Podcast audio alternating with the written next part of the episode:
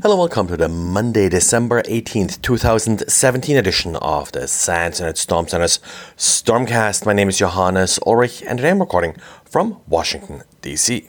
Microsoft Office macros have long been uh, stable when it comes to malicious code that users are receiving. Now, Xavier came across an interesting new technique being used by malicious documents in order to obfuscate the nature of uh, these macros.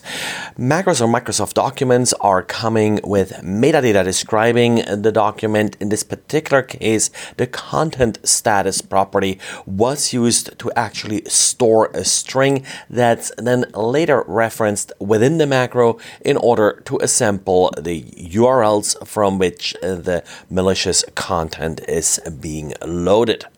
So the intent here is to fool a cursory inspection of the macro that only considers the macro code itself and not the entire document. In this case, you wouldn't actually see this document property and as a result wouldn't be able to actually extract the URL that's then being used in the second stage. Last week, an ISP in Russia announced routes for 80 net blocks that were actually owned by big internet players like Apple, Google, Facebook, and Microsoft.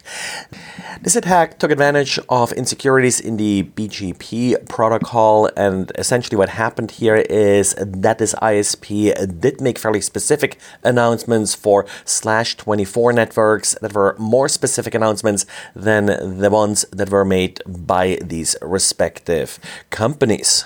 Sadly, these attacks are still possible. There are some workarounds, some extensions to the BGP protocol that should have prevented uh, these attacks, uh, but uh, these extensions haven't really been widely implemented yet. Attacks like this are actually somewhat common, often affecting financial institutions. Now, what was a little bit different here was the large number of net blocks being announced and also the large number of companies being affected. Not really clear why they were doing this, uh, but of course, uh, they would be now possible to intercept traffic. Most of these companies heavily do use HTTPS, which should to some extent protect the affected traffic from inspection, of course. It's always possible that either a user would accept a bad certificate or that whoever is doing the intercepting of the traffic was able to obtain a valid certificate. Several large network providers did accept the bad announcements. However, these announcements only lasted a few minutes, so maybe more of a proof of concept than an actual attack. Now, of course, uh, there are two security features in modern browsers uh, that are supposed to help prevent the use of fake certificates or the disabling of HTTPS. First one is HTTP strict transport security. It essentially tells the browser to remember that a certain site is only reachable via HTTPS. And then we have key pinning, which does tell the browser which particular certificates are valid for a particular website.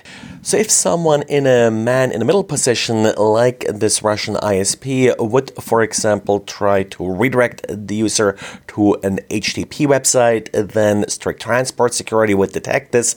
And if they would use an alternative certificate, then key pinning may be able to kick in if the website was protected by it. Sadly, uh, these features aren't perfect. A blog post by 11paths.com does outline some weaknesses in the implementation of these features in Firefox and Internet Explorer, well, uh, possibly also Chrome.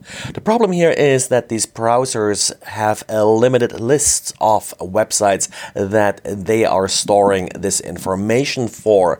In Firefox's case, it's 1024 different websites. So, what an attacker can do is that they would be able to essentially flood the browser with chunk entries for various websites that claim to support these features, and this would push valid websites out of the list.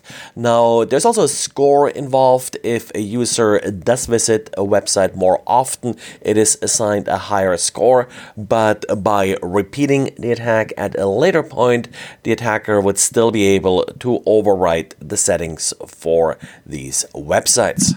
It's not clear from the blog post whether or not the browser manufacturers have been informed of this problem, but of course, this isn't an easy problem to solve because you always need sort of limited space for these lists. You don't want them to grow too large, and as a result, there's always the possibility that techniques like this will be used to push valid websites from these lists.